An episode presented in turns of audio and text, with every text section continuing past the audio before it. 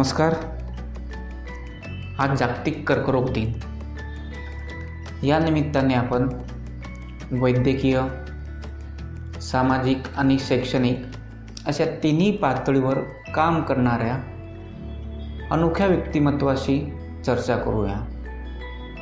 हे व्यक्तिमत्व म्हणजे जळगावातील डॉक्टर निलेश चांडक. चांडक सरांनी पाच हजारपेक्षा जास्त कर्करोग रुग्णांवर शस्त्रक्रिया केलेल्या आहेत. अगदी टाटा रुग्णालयातूनही रुग्ण त्यांच्याकडे पाठवले जातात. आपण समाजाचं काहीतरी देणं लागतो या हेतूनही त्यांचं काम सुरू असतं. यामुळे एक हजारपेक्षा जास्त कर्करोग जनजागृती शिबिरं त्यांनी घेतलेली आहेत. अंगणवाडी व आशा सेविकांना त्यांनी प्रशिक्षण दिलेले आहेत जळगाव जिल्हा रुग्णालयातही ते आपली सेवा देत असतात. आपल्या या ज्ञानाचा उपयोग उद्याच्या विद्यार्थ्यांनाही करून देण्याचा त्यांचा प्रयत्न असतो. त्यामुळे उल्हास पाटील मेडिकल कॉलेजमध्ये ते ज्ञानदानाचे कामही करत असतात. अनेक राष्ट्रीय व आंतरराष्ट्रीय सेमिनारमध्येही त्यांनी सहभाग घेतलेला आहे. मग त्यांच्या या कार्याची दखल समाजांनाही वेळोवेळी घेतलेली आहे. देशदूतने दोन हजार तेरामध्ये त्यांना पुरस्कार देऊन गौरविले आहे. चला तर मग आज अशा अनोख्या व्यक्तिमत्वाशी आपण चर्चा करूया आणि जाणून घेऊया कर्करोगांसंदर्भातली इत्यंभूत माहिती. डॉक्टर साहेब नमस्कार. नमस्कार. देशदूतच्या पॉडकास्टमध्ये आपलं स्वागत आहे. थँक्यू सो मच उद्या जागतिक कर्करोग दिन आहे. बरोबर. त्यानिमित्ताने आपल्याशी चर्चा करायची होती. कर्करोग म्हणजे काय? त्याचे काय प्रकार असतात? तो किती धोकादायक आहे? तो कसा टाळता येईल? या विषयावर आपल्या वाचकांना आणि श्रोत्यांना आपल्याला जागृत करायचं आहे. आता कॅन्सर म्हणजे कर्करोग म्हणजे काय आहे नेमकं? तर आपल्या शरीरातल्याच पेशी ज्या एकदम एकच्या दोन होतात ते एकदम कंट्रोल सिस्टममध्ये होतात. एकाच्या दोन पेशी होणं आणि त्या एखाद्या पेशीचा लाईफ असतो. समजा आपल्या तोंडातली पेशी असेल तर तिचा लाईफ साधारणतः सात दिवस आहे. तर सात दिवसमध्ये ती रिन्युअल होते. आणि त्या पेशी एकाच्या दोन होत असतात. पण मग त्याला सात दिवसामध्ये ती दुसरी पेशी तयार होते. पण जेव्हा हा कंट्रोल जो आहे एकदम प्रोग्राम इव्हेंट असतो हा कंट्रोल जेव्हा शरीराचा लॉस होऊन जातो कंट्रोल राहत नाही तेव्हा ह्या पेशींची वाढ फार जास्त होते. म्हणजे एकाच्या दोन वेळेला एक दोन दिवस लागतील असं. फोर्टी एट आवर्समध्ये ही अनकंट्रोल्ड ग्रोथ जेव्हा होते पेशींची तेव्हा मग तिचं रूपांतर कॅन्सरच्या गाठीत होतं. आणि हा प्रकारच्या कॅन्सर गाठी शरीरात केसांपासून तर गायांच्या नाकांपर्यंत कुठेही होऊ शकतात. मग ते आपल्याला कळतं कसं काय की ह्या गाठी तयार झालेल्या आहेत हे कळतं कसं म्हणजे आता त्याच्या ठिकाणानुसार कॅन्सर कुठे त्या ठिकाणानुसार त्याची लक्षणं आहेत. कळण्यासाठी म्हणजे समजा मोस्ट कॉमन कॅन्सर जर घेतला तर स्तनाचा महिलांमध्ये कॉमन कॅन्सर आहे. तर त्याची गाठ असते. ती गाठ हळूहळू फार छोटी असते. ती. हाताला लागू शकते. ती गाठ काय असते? संत गतीने म्हणजे वाढत राहते. तिचं म्हणजे फॉरवर्ड आणि कालांतराने फुटते. तर ही समजा ब्रेस्ट कॅन्सर झाला असं जर का तुम्ही घेतलं की तोंडाचा कॅन्सर आहे. तर तोंडामध्ये ना न भरणारी जखम तयार होते. अल्सर तयार होतात.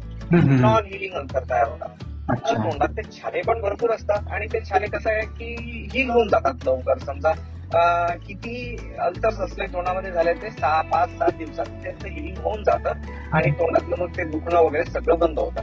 पण जर का पंधरा दिवस झाले आणि तुमचं तोंडात झालेला अल्सर जी जखम आहे ती जर का भरत नसेल तर मग ती गाठ कॅन्सरची असू शकते. ही ते कॅन्सरचं लक्षण आहे. तसं शरीरावर इतर ठिकाणी भरपूर ठिकाणी जिथे आता गाठी असतील अन्ननलिकेमध्ये गाठ असेल तर तिचं लक्षण वेगळं आहे.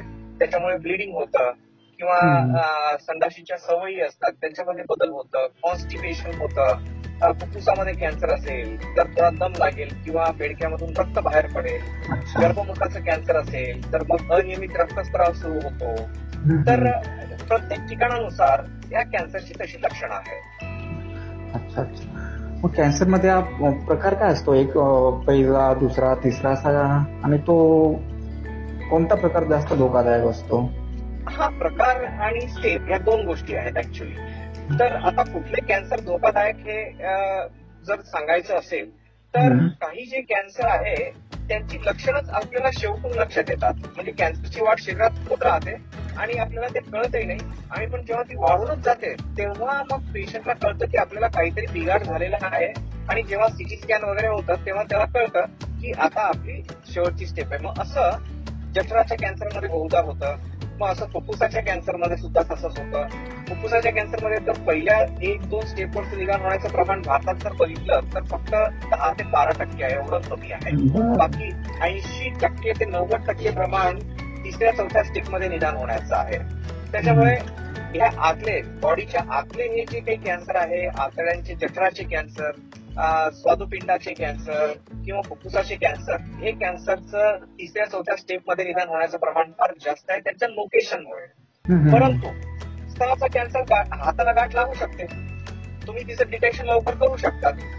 तर ती पहिल्या स्टेपमध्ये त्याचं निदान शक्य आहे. गर्भमुखाचं कॅन्सर महिलांमध्ये योनी मार्गात अनियमित रक्तस्राव झाला तुम्ही स्त्री रोग तज्ञांकडे गेले.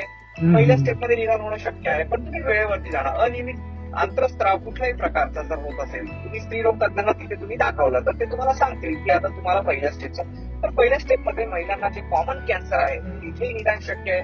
पुरुषांमध्ये जे कॉमन कॅन्सर आहेत. तोंडाचे मुखाचे तंबाखूमुळे.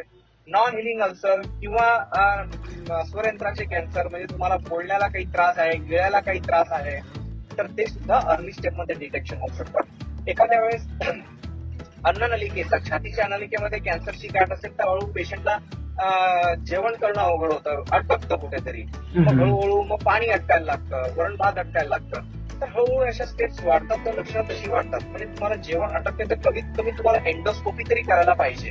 म्हणजे ज्या प्रकारचे कॅन्सर तुम्हाला आहेत त्या प्रकारचे तुम्हाला टेस्ट करायला पाहिजे. जेणेकरून त्याचं मग अर्ली स्टेपमध्ये आपल्याला निदान करता येईल. तर अर्ली स्टेपचं हे तुम्हाला मी सांगितलं की जसं स्तनामध्ये किंवा गर्भमुखामध्ये प्राथमिक पहिल्या किंवा दुसऱ्या स्तरावर निदान करणं शक्य आहे तोंडाच्या कॅन्सरमध्ये निदान करणं शक्य आहे तर पहिल्या दोन स्टेपमध्ये निदान केलं तर ऑलमोस्ट ऐंशी ते नव्वद टक्के क्युअर रेट आहे. आणि जर का वाढीव स्तरावर निदान होत असेल तिसऱ्या चौथ्या स्टेपवर तर तिथं लाईफ एक्सपेक्टन्सी ट्रीटमेंट नंतर मिळणारं आयुष्य हे थोडं कमी असतं. अं, हे असे अनेक प्रकार त्यांच्या गुणसूत्रांमुळे समजा एखादा लंग कॅन्सर आहे तर लंग कॅन्सर आता हा एक प्रकारचा कॅन्सर असं राहिलेला नाहीये. लंग कॅन्सरमध्ये आता भिन्न भिन्न प्रकार झालेले आहेत. कारण की त्यांच्या गुणसूत्रांचं जर अनालिसिस केलं कॅन्सरची जी गुणसूत्र आहेत त्यांचं जर अनालिसिस करून बघितलं आणि त्यांच्यामधले जर काही म्युटेशन्स तुम्ही बघितले काही विशिष्ट बिघाड झालेले ते जर का आयडेंटिफाय झाले तर त्याला वेगवेगळ्या प्रकारच्या बिघाडांसाठी वेगवेगळ्या प्रकारच्या थेरपीज आजच्या तारखेला उपलब्ध झालेल्या आहेत. म्हणजे त्याचे तसे प्रकार आहेत. गुणसूत्रांच्या त्या पर्टिक्युलर बिघाडांमुळे ते ते वेगवेगळ्या प्रकारचे तसे लंग कॅन्सर आहेत. आणि त्या वेगवेगळ्या प्रकारच्या ट्रीटमेंट्स त्याला आजच्या तारखेला उपलब्ध आहेत. म्हणजे. पसरलाही पसरलेला कॅन्सर असेल पण त्याच्यामध्ये समजा एखादा तुमचं अल्कोन नावाचं म्युटेशन झालेलं आहे तर ह्या पेशंटला गोळ्यांच्या माध्यमातून सुद्धा आजच्या तारखेला चार पाच वर्ष मिळू शकतात. ही अशी आजच्या तारखेला ट्रीटमेंट ऍडव्हान्स ट्रीटमेंट पसरलेल्या कॅन्सरमध्ये सुद्धा झालेली आहे. आणि हे वेगवेगळे कॅन्सरचे प्रकार आयडेंटिफाय करणं हे सुद्धा आजच्या तारखेला फार चांगल्या पद्धतीने शक्य झालेलं आहे. बरं. सर हा आजार अनुवंशिक आहे का? म्हणजे वडिलांपासून किंवा आईपासून मुलांपर्यंत येऊच का तो? अं, अनुवंशिकतेचं प्रमाण फारच कमी आहे. तर अनुवंशिकतेमध्ये येणारे कॅन्सर फार कमी आहेत. जसं आईला किंवा मावशीला जर कॅन्सर झालेला असेल कमी वयामध्ये समजा ब्रेस्ट कॅन्सर झालेला असेल किंवा ओव्हेरियन कॅन्सर झालेला असेल आणि असे कुटुंबामध्ये एक दोन व्यक्ती असतील कमी वयातल्या तर मग त्यावेळेस आम्हाला अनुवंशिकतेचा काही घटक आहे का नाही हे ते रक्ताद्वारे त्यांचे गुणसूत्र चेक केले जातात. त्या रक्तातल्या गुणसूत्रांमध्ये आम्हाला तर तेव्हा कळून येतं की हे जे. गुणसूत्र आहे हे तिच्या आईकडनं किंवा वडिलांकडनं असे गुणसूत्र आलेले आहेत का? तर अंडकोशाचे कॅन्सर स्तनाचे कॅन्सर हे हे अनुवंशिक असू शकतात. जवळपास चार ते पाच टक्के हे कॅन्सर अनुवंशिक असतात. आणि आतड्यांचे काही कॅन्सर आहेत की राईट साईडचे काही आतड्यांचे मोठ्या आतड्यांचे कॅन्सर असतात. तर त्याच्यामध्ये सुद्धा अनुवंशिक कॅन्सर म्हणजे त्यांच्यामध्ये वयाच्या पन्नाशीच्या आतच त्यांना कॅन्सर झालेला असेल. तर मग असं आहे की काही नियमित तपासण्या लाईक कोलोनॉस्कोपी त्या पुढच्या जनरेशनमध्ये किंवा त्या पर्टिक्युलर त्या पेशंटमध्ये ज्यांच्यामध्ये प्रतिकार झालेले आहेत ते चेक केल्यानंतर त्यांच्यामध्ये रेग्युलरली करायला पाहिजे. आणि उद्देश असा असतो की मग त्यांचा लवकर आयडेंटिफाय करायचं कॅन्सर जर असेल तर आणि त्याला लवकर ट्रीटमेंट द्यावी जेणेकरून त्यांना एक चांगलं कॅन्सर मुक्त आयुष्य करू शकेल. अच्छा अच्छा. परत तंबाखू गुटखा धूम्रपान मद्यपान याच्यामुळे कॅन्सर होण्याचा धोका वाढतो का? वाढतो म्हणजे कुठलंही व्यसन त्याच्यात तंबाखू थोडी जरी खाल्ली तरी ते कॅन्सरची रिस्क तुम्हाला लागू आहे. कुठल्याही धूम्रपान करा किंवा चुएबल टोबॅको घ्या त्याच्यामधनं कॅन्सर होण्याचं रिस्क फारच जास्त आहे. तर आणि फक्त एकच आहे की मद्यपान अति जास्त प्रमाणात केलं तर काही कॅन्सरची रिस्क असते. फार कमी प्रमाण असेल तर डेफिनेटली त्यावेळेस तेवढी रिस्क नाही. कॅन्सर टाळता येण्यासाठी आपली जीवनशैली तरी कशी असावी? म्हणजे आहारापासून व्यायामापर्यंत आपण कशा पद्धतीने काळजी घ्यायला पाहिजे? ही सगळ्यात महत्वाची गोष्ट आहे कारण की आताचे जे कॅन्सरचं प्रमाण आहे हल्ली हे अगदी कमी वयात अगदी पंचवीस ते चाळीस वयोगटात आतड्यांच्या कॅन्सरचं प्रमाण प्रचंड झपाट्याने वाढतंय. उदद्वाराच्या ठिकाणचं कॅन्सर रेक्टल कॅन्सर याचं प्रमाण फार जास्त वाढलेलं आहे. छातीमधल्या अन्ननलिकेचं प्रमाण फार जास्त वाढतंय आणि ते सुद्धा कमी वयात वाढताना दिसत आहे. तर मग त्याला प्रिव्हेन्शन करणं हे सगळ्यात महत्वाचं आहे. तर आपली लाईफस्टाईल त्याला भरपूरदा जबाबदार असते तर आपली लाईफस्टाईल फार चांगली कशी करता येईल? आधी वीस वर्ष आधीच घाम गाऊन जगण्याची जी लाईफस्टाईल होती ती आज पुन्हा यायला पाहिजे. परंतु भरपूर जणांना घाम गाळायची सवयच नसते कारण की आता मागच्या वीस वर्षामध्ये सॉफ्टवेअर इंजिनियर्स एवढं प्रोडक्शन झालेलं आहे की त्यांना मग एकाच ठिकाणी जागेवर बसून काम करायचं असतं. त्याच्या पलीकडे त्यांना जास्त कामच नसतं. तर मग त्यांनी आपली लाईफस्टाईल चेंज करायला पाहिजे. आणि दररोज अर्धा एक तास घाम गाळून व्यायाम करायला पाहिजे. कुठले व्यायाम? अच्छा. तुम्हाला योगा वाटत असेल योगा करा. तुम्हाला रनिंग वाटायची तुम्हाला जॉगिंग करायचं तुम्हाला दोरीवरच्या उड्या मारायच्या तुम्हाला कसल्याही प्रकारचं सायकलिंग करायचं स्विमिंग करायचं योगा काही काही तुम्ही करा पण तुम्ही करा. सगळ्यात महत्वाचं. आठवड्यातून ऍटलिस्ट पाच दिवस तरी करा. एक दोन दिवस मिस झाले हरकत नाही. पण कमीत कमी पाच दिवस तरी तुमचे घाम गाळून व्यायामाचे असलेच पाहिजे हे महत्वाचं आहे.